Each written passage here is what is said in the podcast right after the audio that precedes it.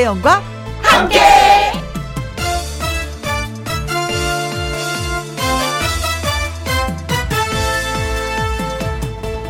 오늘의 제목, 코치가 필요한 이유.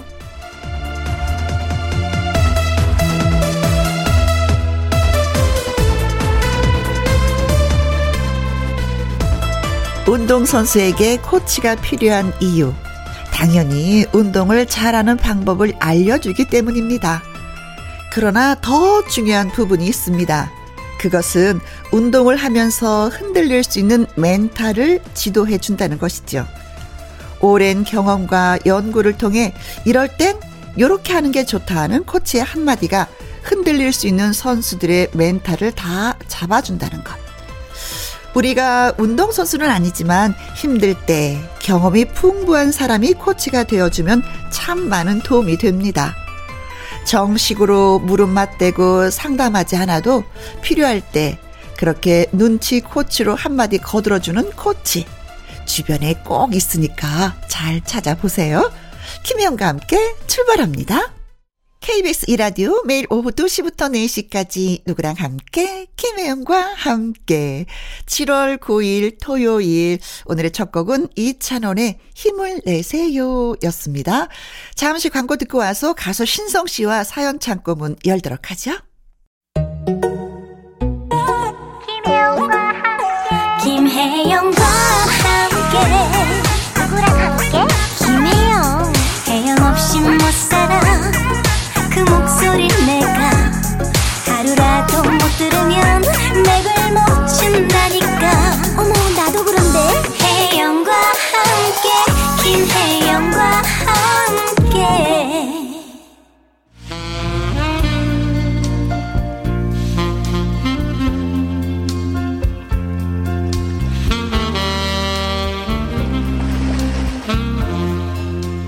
이번 주엔 또 어떤 이야기를 보내주셨나 설레는 마음으로 기다렸습니다. 김혜영과 함께 사연 창고 오픈.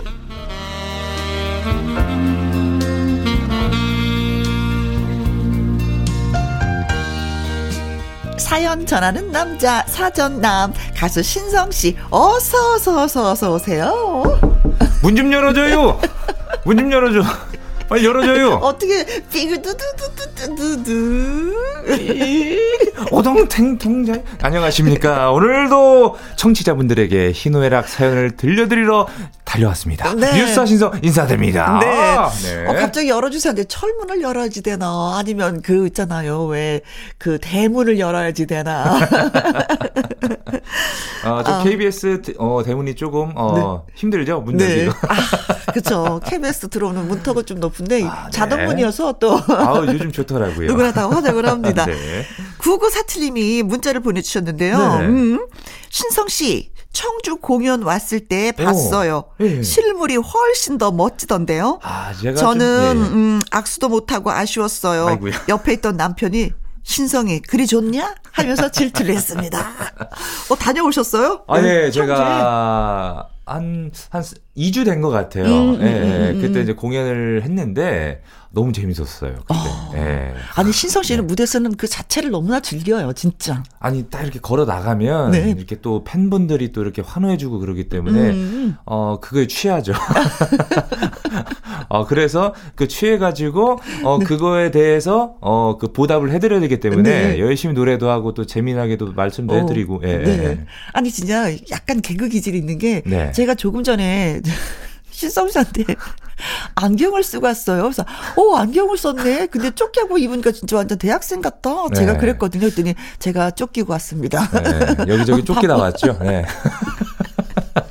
그래서 저를 빵 하고 웃게 만들어줬습니다. 자, 첫 번째 사연, 예, 신성 씨가 소개해 주세요. 네, 첫 번째 사연은 박정수님의 사연입니다. 네. 덥다는 말이 입버릇처럼 나오는 요즘 날씨. 맞아요. 선풍기를 켭니다. 이렇게 무더운 여름엔 선풍기보다 더 고마운 물건이 있을까요? 착착 감겨드는 바람 맛에 빠져버리면 그 무엇도 부럽지 않지요. 네. 한여름 내내 방안을 차지하고 있는 선풍기. 제가 아끼는 건 최신형이 아니라 낡은 건데요. 네. 사실 11년 전에 돌아가신 친정 엄마의 유품입니다. 오. 어느 여름날 친정에 갔을 때 시골 농사에 고생하시는 엄마를 위해서 읍내에 나가 사들인 것인데 돌아가신 뒤 정리하며 보니 깨끗해서 우리 집으로 가져왔지요. 네. 아, 이 선풍기. 식구가 늘어나면서 성능이 좋은 선풍기에게 넓은 자리를 빼앗겨서 물론 앉은 데다 기술이 단순하던 시대에 만들어져서 본체 상판의 소슨 스위치를 좌우로 밀어서 강약을 조절하는 방식이다 보니 그 부분이 더 문드러져서 네. 아예 고정이 돼버렸어요. 네. 머리를 흔들거리며 돌아갑니다. 달달달달.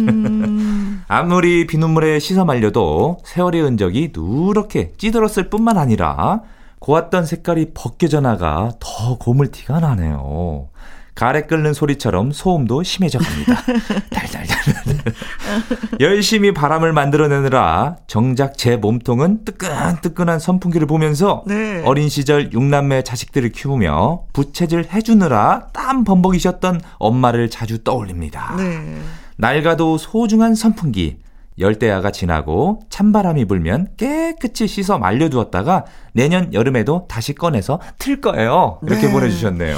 아, 요즘에 진짜 선풍기는 좋아서 아무리 네. 돌려도 열이 안 나는데 네. 옛날 선풍기는요 뒤가 뜨뜻해서 열이 났었어요. 네. 네. 그 약간 그 쇠 냄새 있잖아요. 약간 쇠 탄 냄새도 좀 이렇게 나기도 하고요. 네.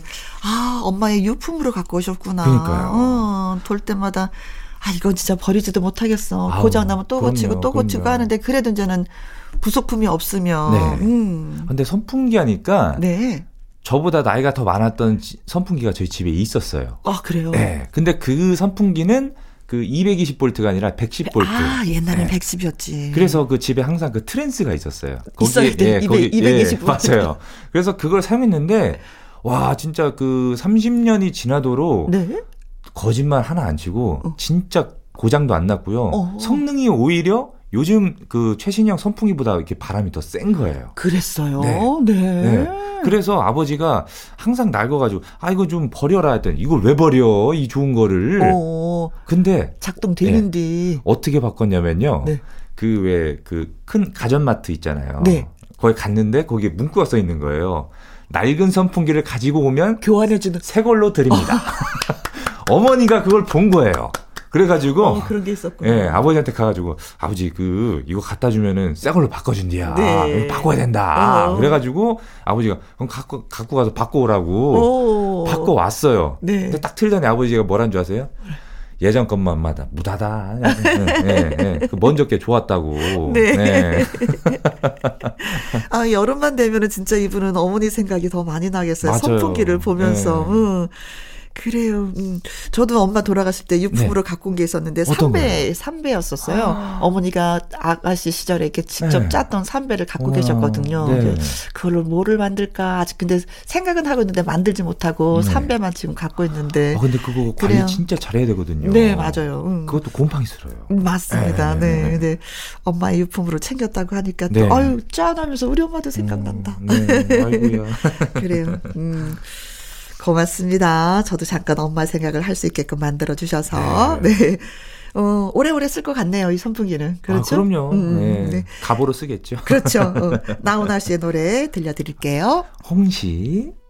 다음 사연은 제가 소개할게요. 네. 김용재 님이 보내주셨습니다. 어렸을 때 자전거에 손이 들어가 끼는 바람에 제가 왼손 약지 손가락 한 마디가 없습니다. 아이고. 그래서 제일 부러운 사람이 10손가락을 움직여서 피아노를 치는 사람입니다. 제 절친 현식이랑 같이 문화센터 기타를 배우자고 하였는데 네. 저는 뭘 해도 손가락이 신경 쓰여서 손으로 하는 것은 안 하려고 했는데 야, 이 세상에 안 되는 일이 어디냐? 그러는 현식의 말에 쫀심이 상해서 그래, 나도 할 수 있지! 도전을 했는데 정말 쉽지가 않았습니다. 그런데 말입니다.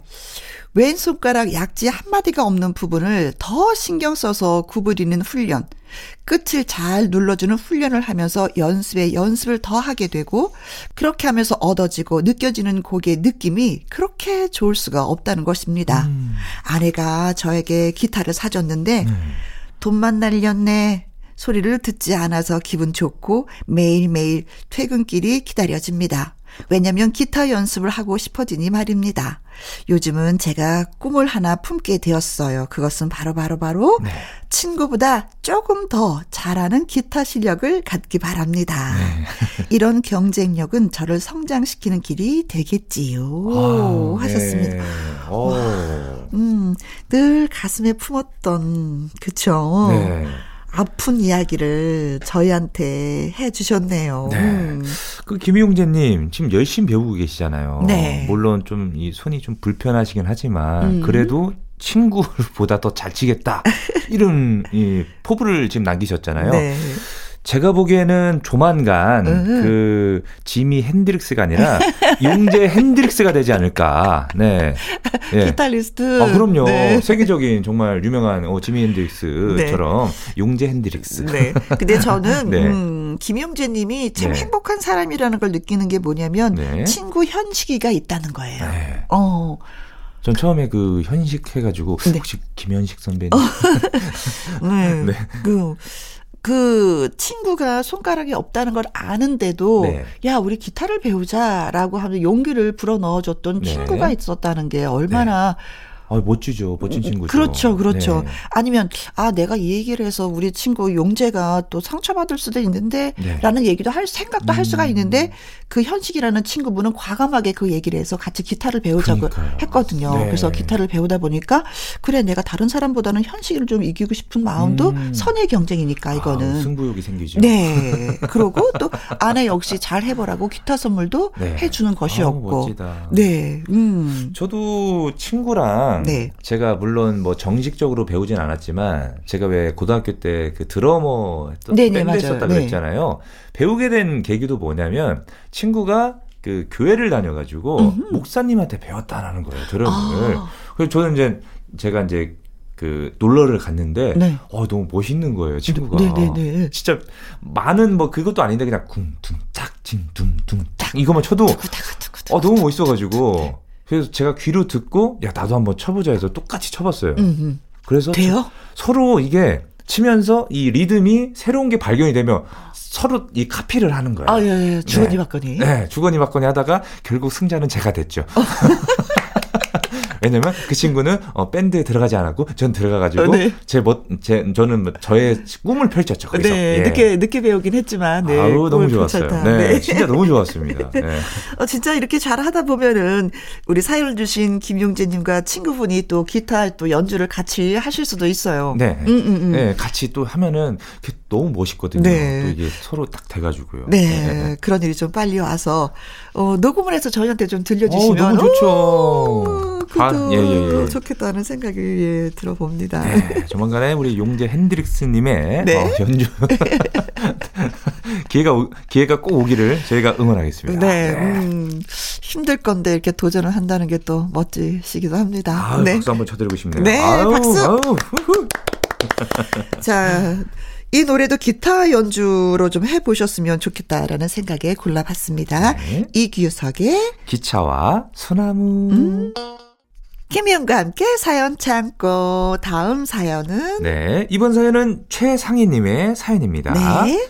방학이 다가오는 아이들과 여름휴가 계획을 짜다가 어린 시절 부모님과의 여행이 생각났어요. 네. 여름이면 지역 특성상 바다보다는 계곡으로 주로 놀러갔지요. 라떼는 말이죠. 우리 가족만이 아닌 동네 행사처럼 동네 분들 거의 같이 다녔던 것 같아요. 그때는 지금처럼 캠핑 용품이 거의 없던 때라 각자 집에서 서로 나눠서 큰소치며 어디든 취사가 가능했기에 직접 불을 피워서 밥을 하고 국을 끓이고 했었어요. 그 더운 날 누구 하나 불평불만은 없었죠. 엄마들이 식사를 준비하는 동안 아빠들과 저희들은 다슬기도 잡고 물장구도 치며 네. 수영도 하고 계곡 물썰매도 타고 그러다 허기가 지면 아빠들이 어디선가 구해온 돌판에 고기를 구워주시고 지글지글 엄마들의 갓 찌은 밥과 뜨거운 육개장을 먹으면 그냥 세상 풀을 것이 없었습니다. 네. 젖은 옷을 굳이 갈아입지 않아도 뜨거운 햇볕에 그냥저냥 말리기도 했었고 그렇게 마르면 또 물에 뛰어들고 네. 지금 보면 불편하기 그지없지만 그때는 얼마나 즐거웠는지 몰라요. 그 많은 짐을 이구지고 버스를 타고 저희들을 데리고 다니셨던 부모님들 진짜 대단하신 것 같아요. 모든 게 준비된 곳에서 편안하게 쉬며 놀다 오는 지금도 좋지만 가끔은 그때 그 시절이 그리울 때가 있네요. 네. 오늘 그런 날인가 봅니다. 그렇게 보내주셨네요. 그때는 부모님이 계셨어. 네. 부모님이 젊고 건강하셨어. 그래서 나는 따라만 가면 돼. 근데 이제는 내가 어른이 되니까 맞아요. 네, 모든 걸 다 해야지 되는. 네. 네. 옛날에는 진짜 막 프라이팬 이런 것도 없으니까 네. 넉넉한 돌을 맞아요. 주워와서 거기서 고기를 좀 많이 구워서 네, 드셨어요. 진짜 맛있어요. 어떤 분들은요. 네. 골로를 갖고 갔어요. 골로라는 거 아시죠? 예, 알아요. 지금은 젊은이들이 골로가 뭐예요? 하는데 모르죠. 예, 기름을 넣어서 이렇게 불을 지펴서 음식을 하는 골로가 있었는데 기름 냄새 팍 나는데 네. 그것도 얘 차에다 싣고 간 적이 있었어요. 캠핑용품이 네. 없으니까. 저희 집은 그러니까 두 부모님께서 아버지 어머니께서 워낙에 바쁘시게 농사일을 하다 보니까 많이 놀러간 기억은 없는데 네. 딱 한 가지가 기억이 납니다. 저희 집은 자가용이 없었어요. 대신에 없었어. 경운기가 있었어요. 그래서 최고죠. 네, 어머니가 이것저것 막 솥 같은 거 이렇게 해서 다 싸셔가지고 오오. 저희가 5남매잖아요. 아버지가 운전하고 저는 그 아버지가 경운기 운전할 때 네. 옆에 앉았어요. 오오. 좀 그때 좀 위험하게 했는데 그래도 아버지가 딱 이렇게 손으로 이렇게 감싸셔가지고 운전하셨고 예, 예. 등치가 작아서 누나들과 엄마는 뒤에 오우. 앉으셔가지고 그게 경욱이가 알다시피 이게 없어요. 완충해주는 게 없어요. 그렇죠. 그래서 몸이 이렇게 다 떨리면서 가는 거예요. 그래서 막 계곡에 가가지고 밥도 먹고 물장구도 치고 그랬던 시절이 좀 생각이 네. 나네요. 옛날에는 뭐 계곡이나 뭐 산 아무 데서나 다 밥을 지어 먹을 수 있었는데 네. 그래서 이제 산불도 많이 나고 지금은 이제 그럴 수가 없는 상황이 네. 돼서 다행이긴 하죠. 아, 근데 캠핑을 가보면 좋긴 좋더라고요. 다 좋은데요. 진짜 막 소꿉장난 네. 하는 것 같고. 네. 저는 한 가지가 참 불편합니다. 어떤? 요놈의 모기들. 아유, 그냥 아주. 아유, 모기 때문에 아주. 겨울에 가세요. 겨울 캠핑에는 모기가 없어요. 겨울이요? 아유, 추워서. 바닥이 또 뜨끈뜨끈하게. 캠핑용품들이 얼마나 네. 다양하게 잘 나왔는지요. 요즘 너무 좋아하셨더라고요. 네. 차 위에서 잡았거든요. 네. 방 안이 이게 따뜻해요. 오, 예. 네. 전기 장판을 깔아서 네. 또 그런 것도 있더라고요. 그 요즘 텐트들도 원터치가 있어가지고 그냥 휘리릭 하고 던지면 자기가 알아서 펴지더라고요. 얼마나 편한지. 네. 에이, 그렇습니다. 아무튼 즐거운 추억을 갖고 계시네요. 네. 이런 거 보면 아이가 어렸을 때 많이 다녀야 될 것 같아요. 데리고 그렇죠? 다녀야 추억도 생기고. 네, 네. 네. 그렇습니다. 최상희님이 신청곡을 주셨습니다. 강산의 예랄랄라. 이번 사연은 최송미님이 보내주셨습니다. 네. 안녕하세요. 전주에 사는 올해 40 동갑내기 부부입니다. 신랑을 처음 만난 건 초등학교 6학년 때 같은 반이 되면서였어요.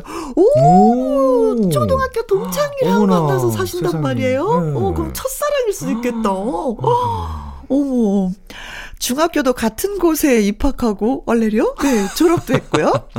그렇게 시간이 지나 성인이 되어서 30살에 우연찮게 연락이 되면서 부부의 연을 맺고 37개월 된 아들과 강아지 2마리와 함께 나름 생활에 만족하면서 행복하게 하루하루 살고 있습니다. 네. 신랑은요, 공부도 잘해서 전교 1등도 많이 하고 또래보다 키가 많이 작았지만 운동도 잘하고 특히 달리기를 잘해서 체육대회 때 항상 이어달리기 주자로 나와서 지고 있던 상황을 역전으로 우승을 이끌어서 친구들에게 인기가 참 많았습니다. 이야. 저도 그때 지금의 신랑을 좋아했고요. 짝사랑하셨었구나. 어찌 보면 저는 제가 좋아했던 사람과 결혼을 했네요. 크크크. 집안 형편이 어려워 용돈 한번 제대로 받지 못하고 첫 휴가 군대에서 나왔을 때 처음이자 마지막으로 용돈을 받아봤다는 신랑. 운동이 하고 싶었지만 마음속으로만 생각하고 직장 생활을 했죠. 자영업 10년을 하고 아들 출산과 동시에 운영하고 있던 가게를 다른 사람에게 넘기며 택배 일을 시작한 지 4년째가 되었습니다. 아유, 힘드시겠다. 신랑도 나이를 드는지 요즘 체력이 많이 딸린다는 얘기를 자주 합니다. 비 맞는 것이라는 사람이 이제는 어쩔 수 없이 비를 맞으며 물건을 배송하는데 올 여름은 일찍 더위가 찾아와 더 힘들어하네요. 아유. 물건은 왜 또 그렇게 큰지 가끔 따라다니며 보면 울컥울컥 할 때가 한두 번이 아닙니다. 그래도 아들과 제가 있어서 괜찮다는 신랑. 혹시 제가 보낸 사연이 방송에 나갈지 모르겠지만 표현 못하는 저 대신 얘기해 주셨으면 감사하겠습니다. 조현호, 자기야, 무뚝뚝한 성격 때문에 표현을 잘 못하지만 아들의 아빠, 나의 신랑이어서 너무 고마워. 많이 부족하지만 노력할게. 딱 지금처럼만 행복하자. 자기야, 사랑해. 송미가. 힘들어하는 남편을 네, 저희에게 편지를 보내주셔서 힘도 불어넣어주고 사랑한다는 표현도 하고 네. 나 지금 많이 행복해라는 또 표현도 해주셨습니다. 남편분께서 택배를 하신다 그러셨잖아요. 네. 운전을 하시기 때문에 분명히 김혜원과 함께 분명 들으실 겁니다. 네. 네. 네. 아 이거 딱 이 마지막 이 문구 있잖아요. 네. 들으시면은 얼마나 그 힘드신 것도 이게 확 그렇죠. 예? 피로가 정말. 다 풀리는 예. 거지. 네, 스트레스가 풀리는 거고. 예. 네. 내가 행복한 건 자기가 옆에 있어서 행복하다는 거잖아요. 아. 그렇죠. 더 이상 예. 바랄 게 없습니다. 예. 이 소식 들으면 남편 무거운 짐도 더 가뿐하게 느껴질 것 같아요. 그럼요. 이 집 안에서도 이렇게 아내분에게 인정을 받는데 밖에서는 얼마나 더 크게 인정을 받으실까요? 그렇죠. 예. 안에서 인정받아야 밖에서도 또 인정을 맞습니다. 받는 건데. 예. 네. 힘이 나시겠는데요? 아우, 전 너무, 이 사연이 너무 행복합니다. 예, 아니, 하면서 제가, 이 표현을 잘했나, 자기야, 이거 표현을 잘했나 모르겠어요. 아, 잘하셨습니다. 아들의 아빠, 그리고 나의 신랑, 너무 고마워. 그리고요, 또 주중에 또 생일을 맞이하셨다고 이렇게 계셔가지고. 네. 축하드립니다, 우리 조현우 씨. 아우, 정말 그래요. 축하드립니다. 네네네. 생신도 축하드리고요. 네. 혹시 뭐 신청곡도 틀어주시나 하면서 최송미님이 이제 물어보셨는데 물론입니다. 네. 아, 당연하죠. 사연과 함께 듣고 싶다는 노래 띄워드릴게요. 더 네임의 사랑은. 자 이번에는 노의현님이 사연을 보내주셨는데요. 네. 네. 신성 씨. 네 한번 읽어볼게요. 혜영 누님 안녕하세요. 안녕하세요. 저는 틈만 나면 동네 산책을 하는 걸 좋아합니다. 좋은 습관이다. 그러니까요. 며칠 전 공원을 걷다가 유모차를 밀고 가시는 할머니를 봤습니다. 아이는 그리 어리지는 않았어요. 유모차에서 내려서 걷다가 힘들면 유모차에 다시 올라타곤 했지요. 할머니 이건 뭐야? 주위에 있는 식물이나 놀이터를 보면서 묻기도 했습니다. 네. 할머니는 아는 건 가르쳐주시고 모르시는 건 아이고 그 다음에 그 네 아빠한테 물어봐 라고 하셨어요. 네. 할머니 힘들어? 유모차에 내린 아이가 할머니를 향해서 물었습니다. 아이고 조금 있으면 괜찮요 할머니 괜찮요. 할머니는 아이의 머리를 쓰다듬으면서 웃으셨는데 아이는 유모차를 가리키면서 그럼 할머니가 여기 타 내가 밀어줄게 하더군요. 아이가 귀여워서 웃다가 저도 우리 외할머니가 생각이 났습니다. 직장 생활을 하시는 부모님을 대신해서 저와 여동생을 키워주셨거든요. 네. 안정된 가게가 있었는데도 모든 걸 포기하시고 우리 집으로 들어오신 고마운 할머니였습니다. 요즘도 집에 들어서면 아이고 우리 의연이 왔어 아이고 우리 강아지 반겨주셨던 할머니가 생각이 납니다. 생전에 더 잘해드리지 못한 게 후회도 되고요 하고 이렇게 보내주셨네요. 아이고 할머니가 돌아가셨구나. 네. 아 유모차의 아이가 너무 귀엽다. 그러니까요. 이 정도 말하고 내리고 걷고 할 정도만 3살 정도 됐을 것 그쵸. 같은데. 네. 한 3-4살 정도. 그렇죠. 네. 네. 어찌 그래 할머니 힘들어? 라는 소리를 했을까? 여기 타라고 할머니. 할머니 여기 타. 내가 밀어줄게. 아이고 귀여워. 아유, 어렸을 때 그 맛에 도닥, 네. 또닥하고 예, 돌봐주는 것 같아요. 아유, 할머님들이. 네. 그렇죠. 저도 예, 돌아가신 외할머니가 항상 그 외갓집에 가면은 아이고 왔니? 항상 이렇게 웃으시면서 반겨주시고. 네. 외할머니 또 주특기가 그 자기 전에 이렇게 눕잖아요. 네. 그럼 꼭 외할아버지가 조그만 그 전구를 키세요. 예, 그거 딱 켜놓고 이렇게 누워있으면 할머니가 그때부터 이야기 보따리를 풀으시죠. 아, 옛날 이야기 해주시는구나. 아니요. 동네 재미난 이야기. 누구네 집 뭐부터 시작해서 누구네 집 아들 이야기 막 그런 거 있잖아요. 아니, 신성 씨가 몇 살 때인데 동네 이야기를. 그때가 제가 초등학생이었으니까요. 이게 그 왜 그 이모들도 오시고 이렇게 다 이렇게 누워요. 따닥따닥 네. 누워가지고 이불 덮고 있으면 그때부터 할머니가 그 동네 이야기를 하십니다. 아, 누구 내 아들이 뭐 했다 그러잖아요. 네. 이래요. 뭐 이름 써서. 근데 진짜 그 이야기도 그냥 하시는 게 아니라 약간 구연동화 하시듯이 너무 재미나게 해주시는 재밌게. 거예요. 네. 네, 그러셨구나. 네, 진짜 재밌었어요. 네. 그때가. 그래요. 또 이상하게 할머님들은 이렇게 따뜻한 느낌이 네. 그대로 전해져요. 엄마는 따끔하게 야단쳐도 할머니 할아버지는 네. 무조건 오냐오냐 괜찮다 맞아요. 괜찮다 예. 라고 아유, 하니까 너무 좋았죠. 네, 네. 엄마한테 야단 맞고 할머니한테 달려가는 거잖아요. 아유, 할머니 엄마가 때렸어 하면서 일러주는데 이리 와 내가 혼내줄게 이런 든든한 백이죠. 그렇죠. 생전에 좀 더 잘해드릴 걸 하고 후회를 하셨다고 하는데 네. 그래요. 이제 다 지나갔는데 어떡해. 네. 부모님한테 잘하는 수밖에 없지. 맞습니다. 또 후회하지 않기 위해서는요. 네. 그렇죠? 네. 우리도 부모님한테 잘하시면 될 것 같습니다. 맞습니다. 네. 사연 주신 노의현님의 신청곡 예, 띄워드릴게요. 할머님이 부르시던 노래라고 하셨는데요. 네. 김수희의 못 잊겠어요. 뿐이고 뿐이고 뿐이고 내 사랑은 혜영이 뿐이다. 매일 오후 2시 김혜영과 함께 주파수 고정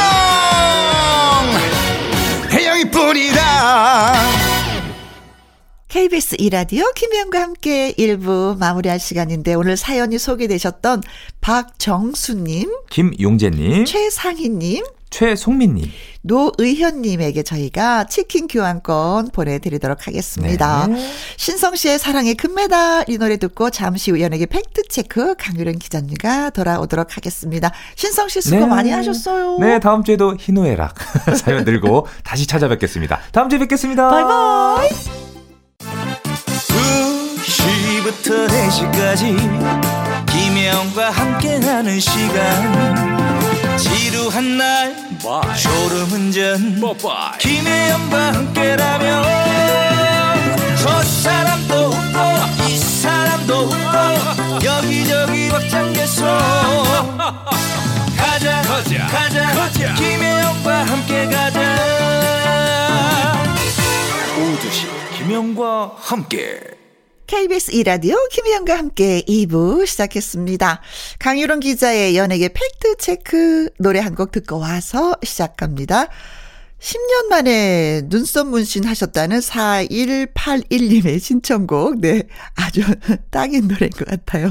박보람의 예뻐졌다.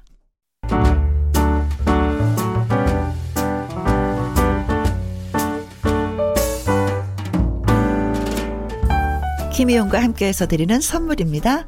편안한 구두 바이네르에서 구두 교환권, 발효 건강 전문 기업 이든 네이처에서 발효 홍삼 세트, 주식회사 한빛 코리아에서 아이래쉬 매직톨 래쉬, 건강한 기업 HM에서 장 건강식품 속 편한 하루, 청소이사 전문 영국 크린에서 필터 샤워기, 이너뷰티 브랜드 올린 아이비에서 이너뷰티 피부 면역 유산균, 에브리바디 엑센 코리아에서 에디슨 무드 램프 브루투스 스피커, 기능성 보관 용기 데비마이어에서 그린백과 그린박스, 욕실 문화를 선도하는 때르미오에서 때술술 때장갑과 비누, 연구중심 기업 찬찬이에서 탈모엔 구해줘 소사, 피부의 에너지를 이너시그널에서 안티에이징 에센스, 여성 갱년기엔 휴바이오 더 아름퀸에서 갱년기 영양제, 하남 동네 복국에서 밀키트 복요리 3점 세트, 콜드브루 공법 가마 보이차에서 액상 보이차 세트, 펩타이드 전문 화장품 포포유에서 탄력 크림, 중년의 활력 수한 트레서피에서 옥타코사놀 함유 건강기능식품, 정수기, 생수, 수돗물 안심, 워터톡에서 가정용 수질 측정기, 가평 명지산 카라반 글램핑에서 카라반 글램핑 이용권, 산삼순백에서 지리산 산양산삼 순 100% 건강식품, 메디컬 전문 원바이오젠에서 메디솝 메디컬 풋크림, 블라인드의 모든 것 월드블라인드에서 교환권, 그리고 여러분이 문자로 받으실 커피, 치킨, 피자 교환권 등등의 선물도 보내드립니다. 지금부터 슛 들어갑니다. 영화 한 편 찍으시죠. 액션. 엔딩에 키스신 있다 참고하시죠. 다양하게 쏟아지는 연예가 소식 가운데 중요한 것만 딱 짚어드립니다. 연예계 팩트체크. 코미디까지 다 해줄게. 강유령 더 팩트 대중문화 기자 나오셨습니다. 안녕하세요. 네, 안녕하십니까. 네, 정말 안녕했습니다. 네, 네. 날씨가 더워서 그러게. 진짜 이제는 안녕하셨죠? 더위는 괜찮죠? 너무 더웠어요. 네. 네, 그렇습니다.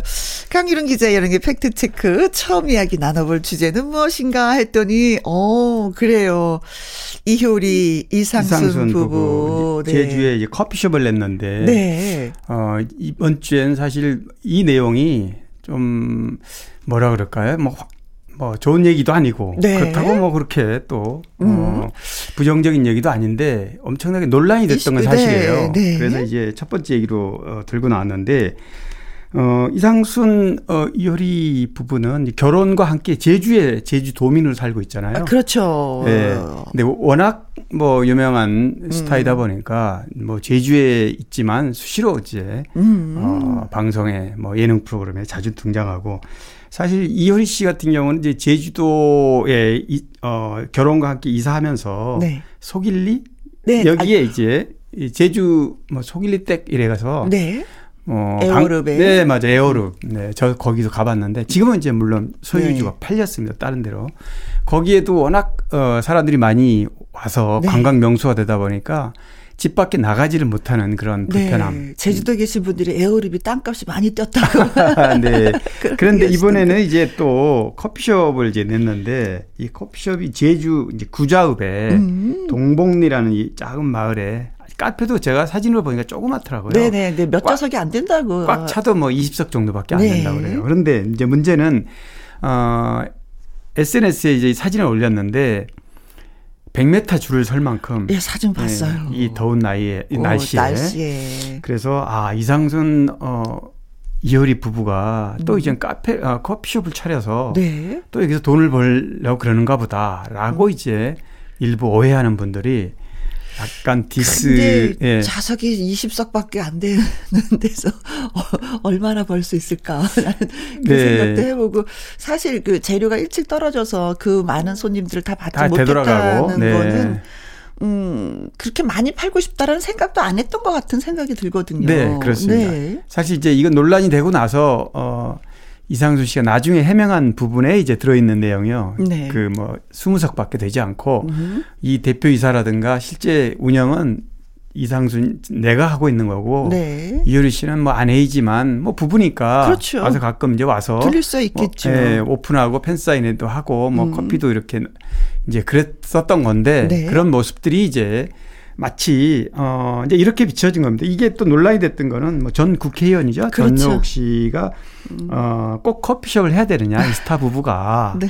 뭐냐면 요지는 이런 겁니다. 골목 상권을 유명한 스타가 돈도 많이 버는데 네. 꼭 커피숍을 하지 않더라도 커피숍은 경쟁력이 굉장히 누구나 차릴 수 있고 제주도에는 네. 그리고 또 커피숍이 어마어마하게 많아요. 진짜 많아요. 진짜 많아요. 저도 뭐 얼마 전에 한번 코로나 이제 한번 가봤는데 네. 과거에는 이렇게 바닷가라 그래도 이렇게 완전히 그냥 바위로 네. 사람들이 아예 가지도 않는 곳에 네. 이제는 뭐 요새 골목 뭐 바닷가 접한 곳은 전부 이렇게 네. 카페로 차리고 이제 이랬던데 이런 분들이 이제 경쟁력이 낮춰진다 네. 이런 취지입니다. 그러니까 그 취지가 뭐 과거에 재벌딸이 골목 상권 빵집 차려서 이런 게 결국에는 여론에 밀려서 그만둔 적도 있고 이런 네. 걸 거론하면서 언급을 했는데. 찬반 있어요. 찬반 있죠. 네네.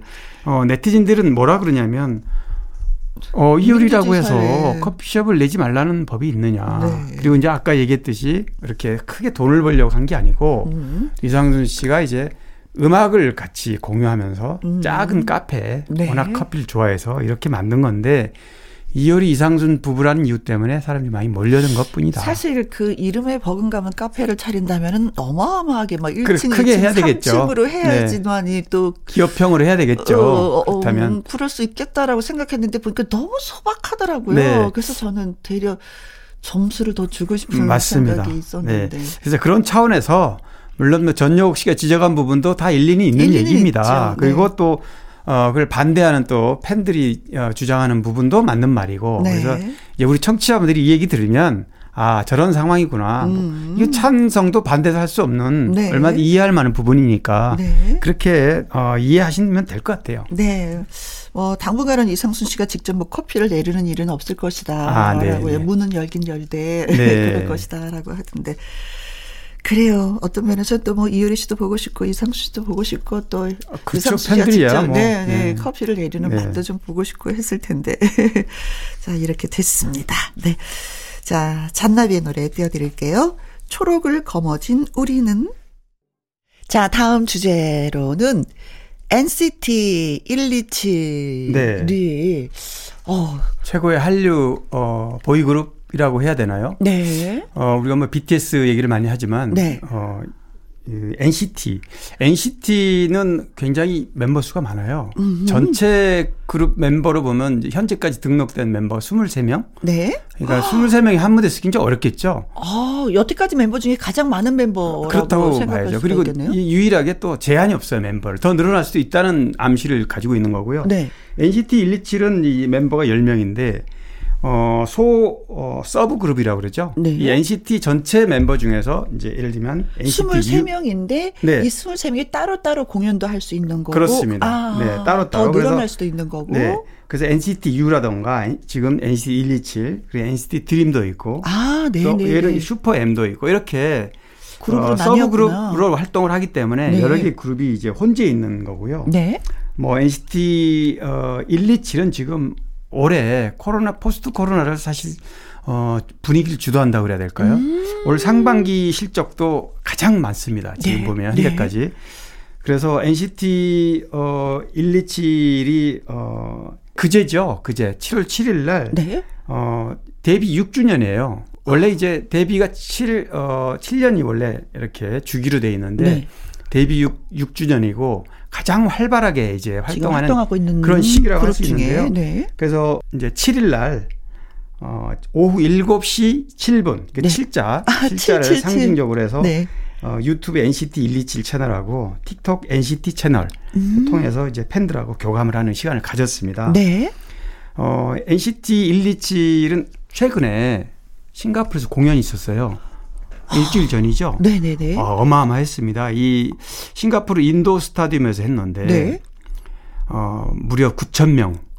이 9,000명 관객이 뭐 굉장히 많은 겁니다. 사실 공연장에서 9,000명이라 그러면 네. 물론 스타디움 공연에서 뭐 3만 명, 5만 명 이런 공연도 있지만 네. 일반적인 우리 그 가수들이 공연을 하는 무대가 네. 뭐 6천, 7천석이 넘어가면 굉장히 규모가 크다고 보거든요. 네. 그런데 이제 특히 이제 싱가포르 같은 경우는 더군다나 9,000석이면 굉장히 크고 네. 시야 제한석까지 추가 판매할 정도로 앞에 잘 안 보이는 그런 좌석들은 약간 사각지대가 있거든요. 네, 그때는 좀 판매를 못하죠. 티켓을. 맞습니다. 네. 원래는 다 보인다 보여요. 약간 사이드인데 네. 가서 실제로 저도 앉아보면 다 보입니다. 그런데 돈을 급값이 원한다. 그렇습니다. 팔아라. 돈을 이제 티켓을 판매를 하기 때문에 네. 가능하면 그런 자리를 이제 피하는 거죠. 주최사에서. 네. 그런데 그런데라도 괜찮으니 팔아라. 이렇게 돼서 이제 이렇게 팔렸고 그만큼 NCT가 참 인기가 대단합니다. 지금. 네. 근데 그 전에도 보니까 또 싱가포르뿐만이 아니라 일본에서도 공연을 했는데 네네. 여기는 또 뭐 22만의 관객이 동원되었다는. 일본에서는 이제 스테디움 공연. 네. 워낙 일본에서는 큰 공연을 이제 많이 하는데 맞습니다. 네. 뭐 지금 싱가포르 공연이 최근 거라서 얘기했지만 네. 그렇게 뭐 수만 명 그런 객석을 차지하는 그런 콘서트는 네. 좀 많이 하고 있고요. 뭐 일본 그러면 또 일본에는 NCT 127 그리고 트와이스가 굉장히 일본의 인기이고요. 아, 그렇죠. 또 블랙핑크 같은 건 미국에서도 굉장히 그렇죠. 물론 네. 전 세계적으로 유명하지만 네. 특별히 그렇게 주도를 한다. 네. 우리 한류 스타들이 그 점에서 굉장히 고무적이라고 해야 될까요? 그렇습니다. 네. 그런가 보면 또 유엔에 가서 또 연설한 에스파가 있더라고요. 에스파. 아, 그렇습니다. 저 깜짝 놀랐어요. 같은 소속사예요. 그래서 SM. 제가 포스트 코로나 분위기를 주도한다 그랬는데 NCT가 끌고 간다면 네. 에스파가 뒤에서 미는 이런 형국. 에스파가 이제 막내 그룹이니까 걸그룹으로서. 네. 그런데 에스파도 굉장히 이제 신인을 벗어나서 네. 이제는 이제 시상식 같은 본상을 받아야 될 만큼 인기를 주도하고 있습니다. 네. 글쎄요, 국내에서는 뭐 저희는 뭐 임영웅이나 영탁이나 뭐 네네. 이천원 씨한테 푹 빠져서 노래를 들었는데 해외에서 이렇게 걸그룹들이 네. 걸그룹들이 이렇게 대단하죠. 대단한 또 네. 일을 해냈네요. 네. 정말 박수를 보냅니다. 진짜 이런 분들한테 이제 국외 성향을 한다라고 표현을 해도 되겠죠. 그러니까요. 네. 네. SM 파이팅. 자, 그래서 우리가 SM이 도대체 어떤 노래를 불렀을까 하는 의미로 들어보도록 하겠습니다. NCT 127의 노래입니다. 제로마일. 강유령 기자의 연예계 팩트체크. 이번에 나눠볼 주제는 황보라 씨가 결혼을 한다고요. 네, 네. 황보라 씨, 배우 황보라 씨 이제 드디어 축하할 일이네요. 그 상대가 아마 그동안에 조금씩 나와서 네. 아마 아시는 분도 있는데 차현우 씨라고 네, 10년을 연애했다고. 네. 차현우 씨가 이제 배우 하정우 씨 친동생이죠. 네. 그리고 김용건 씨의 두 번째 아들. 김용건 씨가 이제 아들만 둘인데 네. 본명이 김성훈 김영훈이에요. 두 아들이. 네. 네, 김성훈은 하정우 씨고 김영훈은 차현우. 네. 차현우로 배우로 활동을 했었어요. 그러게요. 근데 지금은 이제 김용건 그다음에 지금 황보라 씨, 네. 그다음에 형 하정우 씨를 이제 기획사 대표로 지금 지금 활동하고 있는데 네. 이 황보라 씨하고 이 차현우 씨가 말씀하신 대로 10년을 교제를 한 아주 오랫동안 네. 그런 그. 와 10년을 연애를 했어요. 쉽지 않은 일이죠. 쉽지 않은 일. 연예계 속설이 이런 게 있어요. 2년 이상 연애를 하면 안 된다. 그러니까 네. 결혼을 하려면 2년 내에. 네. 늦어도 3년 안에 결혼식을 하지 않으면 깨진다. 단점이 막 보이니까 그러니까요. 헤어져야 되겠구나라는 네. 마음을 먹게 되는 거죠. 그런데 10년을 연애를 했다가 네. 이제 결혼을 한다는 소식은 참 대단한 분들 같아요. 기록을 깬 것 같아요, 이분. 네네. 11월 달에 이제 결혼식을 갔는데 사실은 결혼식을 코로나 중에 하려고 그랬었어요. 네. 하려고 그랬는데. 코로나 때문에 계속해서 연기되다가 네. 이제 올 11월에 이제 드디어 결혼한다고 네. 그럽니다. 그래요, 네. 진짜 긴 시간 동안 많은 분들의 축복을 받으면서 연애를 했다라는 표현을 했는데 이제 더 축복받을 일이 생겼어요. 결혼하시니까. 그렇죠. 뭐, 네. 더구나 이제 소속사 대표와 그렇죠. 소속된 아티스트와의 이제 부부가 되는 건데 네. 뭐 황보라 씨는 제가 얘기하지 않아도 막 대충 아실 텐데. 네. 지상파 공채 탤런트로 이제 데뷔해서 네. 배가 본드라든가 우리가 만난 기적, 김비서가 네. 왜 이럴까 이런 이제 드라마에 출연하면서 얼굴을 많이 알렸죠. 네. 축하드리고요. 네. 또 예, 아주 예쁘게 잘 사시길 바라겠습니다. 아우, 김용건님은 진짜 뭐 이렇게 며느리가 없었잖아요. 네, 이제 없었죠. 드디어 이제 네. 며느리가 생겨서 집안이 더 알콩달콩 화기애애한 분위기가 될 것 같아요. 맞아요. 네. 큰아들 하정우 씨가 결혼을 안 하니까 네. 이제 둘째 아들이 그렇죠. 결혼하면서 이제 첫 며느리잖아요. 네. 사실은 엄청 좋아하고 이뻐한다는 네. 얘기예요. 아주 이렇게 네. 또 이 형제끼리 또 돈독한 우애를 또 보여주고 맞습니다. 있어서 맞습니다. 네, 화목함을 느껴지고 우애도 좋고. 네네. 네. 자, 다비치의 노래로 예, 축하드릴까요? 빵빠레. 강유론 기자의 연예계 팩트체크. 다음 이야기는요. 청취자 여러분이 또 질문을 보내오셨습니다. 배우 김지수 근황이 궁금해요. 작품 소식도 알고 싶어요 하면서 청취자 4617님이 예, 글을 주셨습니다. 김지수 씨. 요즘 최근에 뭐 글이 올라온 거 맞아요. 골수희 씨. 맞습니다. 뭐 청취자분도 네. 이제 그 소식 듣고 네. 좀 더 자세히 알고 싶어서 이렇게 궁금한 소식을 물어보셨는데 네. 맞습니다. 최근에 그 본인이 아주 오래전에 네. 2005년에 이제 사랑의 장기 기증 본부를 통해서 각막 장기 골수 기증 등록을 했다고 그래요. 네. 그리고 7년 만인 2011년에 골수 조혈모 세포죠. 이거를 이제 기증을 했는데 네. 사실 뭐 각막 장기 골수 중에서 각막이라든가 다른 장기는 사후에 그렇죠. 이제 기증을 하게 되는데 골수 이식은 살아있을 때 하는 거라서 쉽지가 않은. 네, 골수 이식은 백혈병 환자에게 네네. 진짜 뭐 생명과도 같은 거죠. 맞습니다. 네. 그런데 김지수 씨가 2011년에 고등학생 남학생한테 골수를 이제 기증을 한 사실이 알려진 건데요. 네. 그런데 최근에 그 알려진 내용이 보니까.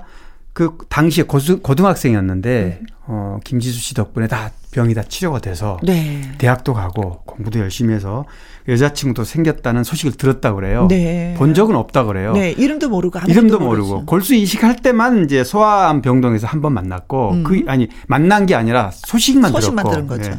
그리고 나중에도 이제 대학 갔다는 얘기까지는 들었지만 그 이분이 결혼했다는 소식을 이제 최근에 들었다는 네. 거죠. 그래서 본인이 골수 이식한 그 소중한 생명으로 잘 성장하시고 또 결혼까지 한다는 소식이 굉장히 감동을 한 거죠. 근데 이런 내용들이 네티즌들한테 알려지면서 정말 찡한 감동으로 그래서 이렇게 알려졌는데 아마 청취자분도 이 내용 때문에 그럴 건데요. 네. 뭐 김지수 씨는 뭐 너무나 잘 알려진 분이고 그렇죠. 배우로 네. 데뷔한 이후에 너무 작품 뭐 무려 50작품 대표적인 작품을 뭐 꼽는다면 워낙 작품이 많다 보니까 일일이 다 꼽을 수는 없지만 가장 최근에 했던 드라마는 이제 하이클래스라는 드라마예요. 케이블 드라마. 네. 그 영화는 완벽한 타인을 이제 4년 전에 했고 지금은 이제 작품을 찾고 있는 중입니다. 네. 네. 그러니까 아마 언제쯤 나올까요? 이렇게 궁금해 하시는 것 같은데 네. 조금 기다리시면 지금 작품이 좋은 작품 만나는 대로 나오지 않을까 네. 생각됩니다.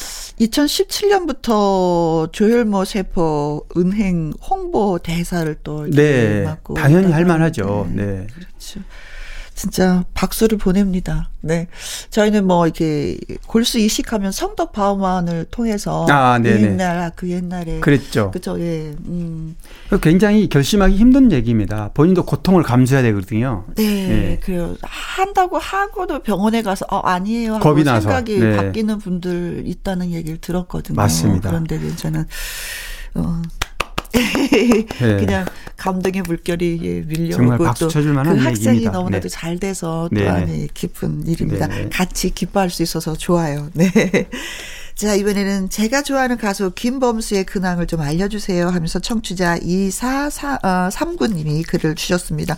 김범수 씨 진짜 한동안은 얼굴 없는 가수로 그렇죠. 많이 네. 활동을 했었는데. 맞아요.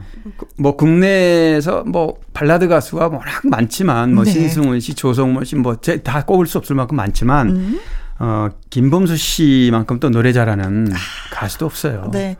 네. 얼굴 없는 가수라고 이제 말씀하셨는데 네. 사실 김범수 씨가 99년에 1집 이제 프라미스 약속이라는 노래가 있죠. 네. 첫 데뷔 인터뷰를 제가 했어요. 99년에 그랬어요? 제가 이제 가요 담당 기자를 할 때인데 저를 찾아왔어요. 매니저가. 네. 이런 가수가 있는데 너 좀 기사로 소개해 주십사 하고 이제 와서 봤는데 사실은 얼굴 없는 가수로 활동을 한 이유가 네. 본인이 그 노래 주옥 같은 목소리와 실력을 갖췄음에도 대외적으로 이렇게 활동하는데 매니저가 네. 좀 얼굴을 좀 가리고 노래로 좀 인지도를 알린 다음에 네. 활동을 해야 되겠다.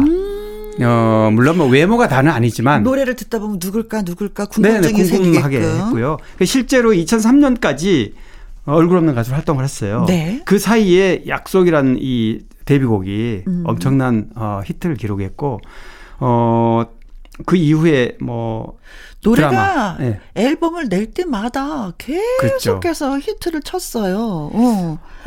그렇죠. 일본에서 뭐 한류 가수로 히트했던 게 이제 바로 천국의 계단 OST가 네. 그때 히트했죠. 그래서 네. 보고 싶다. 그렇죠.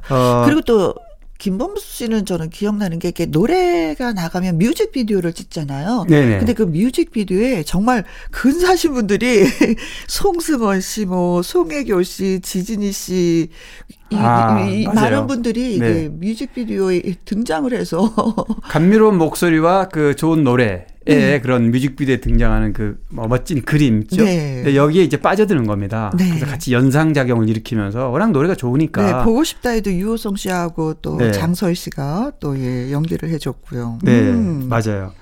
또 특별히 OST 곡이 많이 히트했죠. 뭐 워낙 많아서 다모라든가 종합병원, 뭐 자이언트, 시크릿 가든. 아이고. 뭐 시크릿 같은 OST는 나타나라는 곡인데 네. 아, 이 노래도 정말 앞에 아, 맞아요. 네. 네. 그리고 어떻게 보면은 뭐 빌보드 차트에 뭐 BTS 얘기를 많이 하지만 네. BTS 그 빌보드 차트에 가장 많이 최초로 오른 분이 바로 김범수 씨잖아요. 그렇죠? 맞아요. 네. 그래서 그만큼 노래로 네. 항상 하는 얘기지만 배우는 연기를 네. 가수는 노래로 그러니까 노래를 잘하는 가수라는 점에서 보면 김범수 씨는 정말 한 획을 긋고 있지 않나. 네. 뭐 근래에는 이제 음반 발표는 꽤 오래전에 2014년에 8집 내는 걸로 공식적으로는 그리고 그 이후에는 주로 예능 프로그램이라든가 네. 음악 예능 심사위원으로도 많이 출연하고. 그렇죠. 내일은 국민가수다에서. 아, 네. 마지막으로 했던 게 그렇습니다. 예, 잘하더라고요. 네. 김범수 씨가 빵 하고 뜬 게 나는 가수다라는. 아, 나가수라는. 네. 네. 맞습니다. 거기서 진로를 보여줬죠. 진짜. 아, 정말 참 대단했죠. 네. 당시 박정현과 맞습니다. 최장 생존 가수. 거기서 뭐 사실 계속 놔두면 계속 갈 것 같은데 명예 졸업식을 했죠. 네. 그만큼 정말 노래하면. 김범수 씨 꼽을 만하죠. 네, 네. 네. 정말 그렇습니다. 네. 보물이죠. 네. 강유룡 기자의 연예계 팩트체크. 애청자 여러분이 궁금해 여기시는 연예가 소식이나 강 기자님에게 묻고 싶은 질문을 홈페이지 게시판에 올려주시면 이 시간에 소개도 해드리고요. 선물도 보내드리도록 하겠습니다. 오늘 소개되신 두 분에게 커피와 조각 케이크 쿠폰 보내드릴게요. 그리고 김범수 씨의 노래 준비했습니다. 나타나. 나의 히트곡, 나의 인생곡, 가수의 근원과 함께 히트곡 당시 비하인드와 사연을 소개하는 순서가 되겠습니다. 오늘은 가수 최윤아 씨의 흔적이라고 네. 말씀을 해 주시네요. 아, 너무나 유명한 곡, 흔적. 그렇죠. 아마 이제 7080 가수들 중에 네. 뭐 지금 이제 560 세대겠죠. 언제 어디서나 이 노래를 들으면 네. 꼭 굳이 카페에 앉아서 노래 듣지 않아도 네. 아, 정말 아련한 추억으로 되살아날 정말 명품 히트곡이죠. 네, 네. 그 맞습니다. 그런데 사실 지금도 가수 신인 가수들이 예를 들면 이제 김혜영 씨가 출연하는 KBS 아침마당, 네. 도전 꿈의 무대 이런 데서 5승하면 네. 그 노래가 어느 정도 노래 실력을 인정받는데 그렇죠. 최윤아 씨는 80년대 초반에 네. 83년경이죠. KBS 신인 탄생이라는 음악 경연 프로가 있었어요. 아, 이때 네. 5주 연속한 그런 기록이 있고요. 네. 그러니까 데뷔 전이죠, 이때는. 네. 그리고 MBC 서울 국제가요제. 아, 국제가요제가 있었어요. 네네. 외국에서 이제 가수들이 와서 경연을 맞아요. 벌이는. 서울에서 했는데. 네. 제가 그 담당을 했었잖아요. 아, 그러시구나. 그때 막 방송국이 막 들어왔을 텐데 네네. 비행기를 타고 이제 한국의 가수들이 오잖아요. 네네. 그럼 저희까지 한복을 입고 아. 신인이었으니까 꽃다발을 들고 가서 가수한테 전해주는 거예요. 그렇구나. 그러니까 네. 너무 잘 아시네. 네네네. 여기에서도 이제 한국 대표는 당시 진보라, 박미 씨와 출전했는데 네. 인기상, 본선 인기상. 그러니까 노래 실력은 인정받은 거죠. 네. 네. 그런데 항상 제가 드린 말씀이지만 스타 가수로 탄생, 대중이 인정하는 가수로 탄생하려면 운이 따라야 돼요. 이렇게 기대를 모으고 첫 85년대 2년 뒤에 첫정이라는 노래를 발표했는데 네. 그냥 활동 중단. 반응을 이제 못 얻었고요. 반응을 얻지 못했네요. 근데 87년에 KBS 주말 연속 애정의 조건이라는 드라마가 있었는데 네? 이 드라마는 도중하차를 하긴 했어도 굉장히 화제 드라마였거든요. 네? 뭐 황신혜 씨, 김희애, 당대 스타들이 출연했던. 그런데 드라마는 끝까지 가지 않았어도 드라마는 화제가 됐고. 네? 그런데 안타깝게도 드라마가 끝까지 안 가면서 이 노래가 10회 이후에 애정의 조건이 OST를 불렀거든요. 네.